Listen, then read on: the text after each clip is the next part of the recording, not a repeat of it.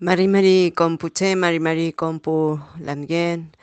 Eh, saludos a todos. Quiero eh, pedirles un gran favor. Mi nombre es Moira Millán y hace más de 48 que no, horas que no sabemos el paradero de mi hija Lianca. Lianca tiene 19 años, mide un poco más de un metro 55, 56, es, es muy delgadita, eh, tiene un piercing en la nariz y mm, algunos tatuajes, tiene un rostro eh, indígena.